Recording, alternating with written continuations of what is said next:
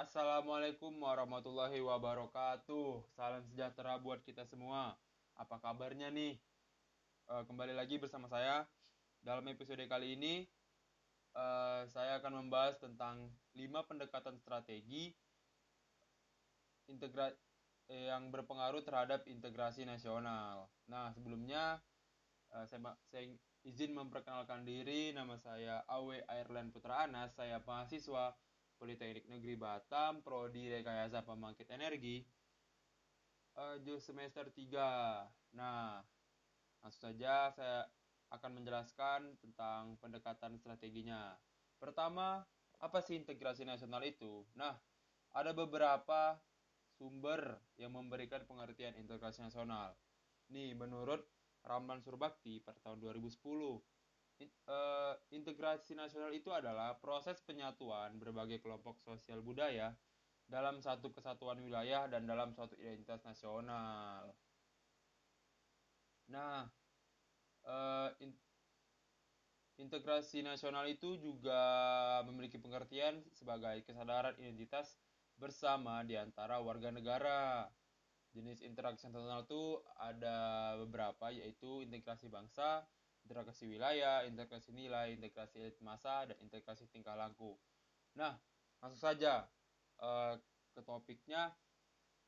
Uh, lima, saya akan menjelaskan lima pendekatan strategi nasional yang berpengaruh terhadap integrasi nasional. Nah, berikut yang pertama ialah adanya ancaman dari luar. Kenapa ancaman dari luar? Kok bisa menjadi pendekatan strategi integrasi nasional? Nah, Ancaman ini kan merupakan sesuatu yang dapat ber, berdampak buruk pada suatu bangsa dan bernegara. Namun, nggak selalu mengomong, nggak selalu kita membahas tentang dampak buruknya. Di satu sisi, ancaman dari luar ini punya manfaat, punya manfaat untuk e, menjadi pendekatan strategi integrasi nasional. Nah, ancaman tersebut dapat bermanfaat guna menciptakan integrasi masyarakat.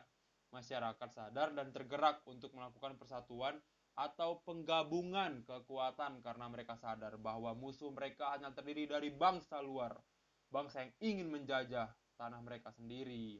Nah, oleh karena itu masyarakat akan bersatu meskipun berbeda suku, agama, dan rasa.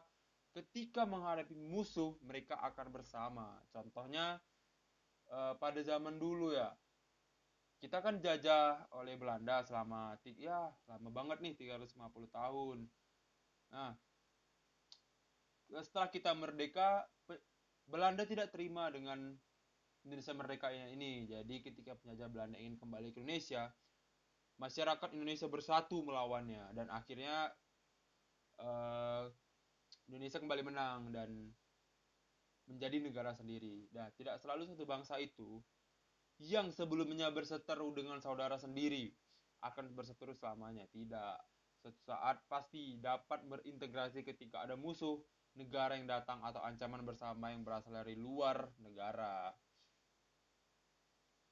Nah, yang kedua nih, pendekatan strateginya. Ada gaya politik kepemimpinan nih. Nah, kepemimpin uh, Indonesia ini kan udah banyak ya ganti presiden, ganti pemerintah gitu. Nah, kepemimpinan ini sangat berpengaruh tentunya untuk penyatuan integrasi nasional. Pemimpin itu sangat berperan untuk situasi apa pun. Dengan karismanya seorang pemimpin dapat menciptakan bangsa yang kondusif dan terkontrol. Nah,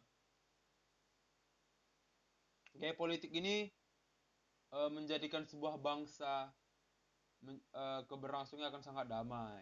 Nah, contohnya nih, kita kan bisa bedain ya apa yang kita rasain, apa yang kita lihat, apa yang kita dengar dari kepemerintahan presiden sebelumnya dan pre presiden ke sekarang.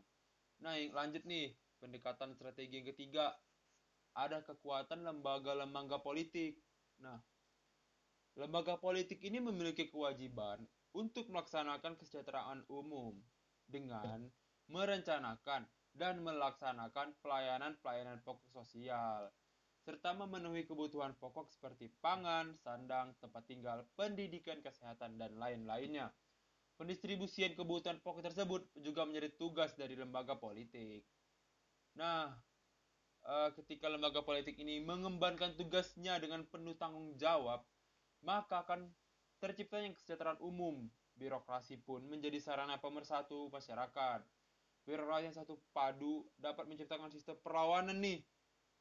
Uh, perlawanan dan sistem menciptakan sistem pelayanan yang sama, baik dan diterima oleh masyarakat. Pada akhirnya masyarakat itu akan bersatu dalam satu sistem pelayanan yang baik tentunya. Dan secara tidak langsung integrasi itu terbentuk dan mulai menjadi kebiasaan. Nah, dalam bersosialisasi dan juga kalian dapat meminimalisirkan disintegrasi. Jadi kekuatan lembaga lembaga politik ini bisa meminimalisirkan disintegrasi. Lanjut nih kita yang keempat. Ada ideologi nasional. Apa sih ideologi dari Bank e, Negara Indonesia? Tentunya Pancasila. Nah, ideologi nasional ini merupakan dasar pemikiran dari suatu konsep hidup dan ideologi ini tidak akan pernah lepas dari namanya kehidupan berbangsa dan bernegara. Serta ideologi ini pegangan atau pandangan hidup suatu bangsa dan negara. Dalam ideologi mencakup seperangkat nilai-nilai yang telah disepakati tentunya bersama Indonesia uh, yang disepakati bersama. Indonesia menganut ideologi Pancasila, yaitu sebuah ideologi atau pandangan hidup yang selalu berdasar pada lima dasar Pancasila dan tidak boleh bertentangan dengan kelima sila tersebut.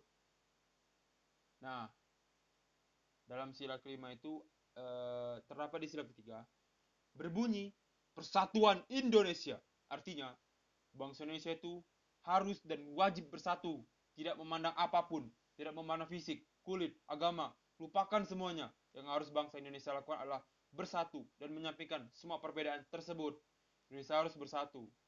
Apa pun yang terjadi, apa pun yang dimiliki, Indonesia adalah satu. Satu bahasa, satu tujuan. Nah, yang terakhir nih pendekatan strategi pendekatan integrasi nasional yaitu kesempatan pembangunan ekonomi. Nah, kenapa sih uh, bisa menjadi strateginya? Nah, jika pembangunan ekonomi berhasil dan menciptakan keadilan, maka masyarakat bangsa tersebut bisa menerima sebagai satu kesatuan.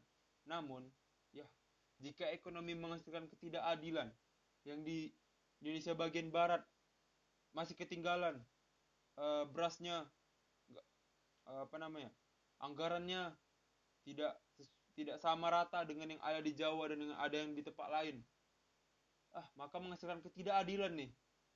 Muncullah kesenjangan ketimpangan yang pernah di, terjadi di era Soekarno ya. E, pembangunannya fokus di Pulau Jawa. Jawa maksud saya Jawa.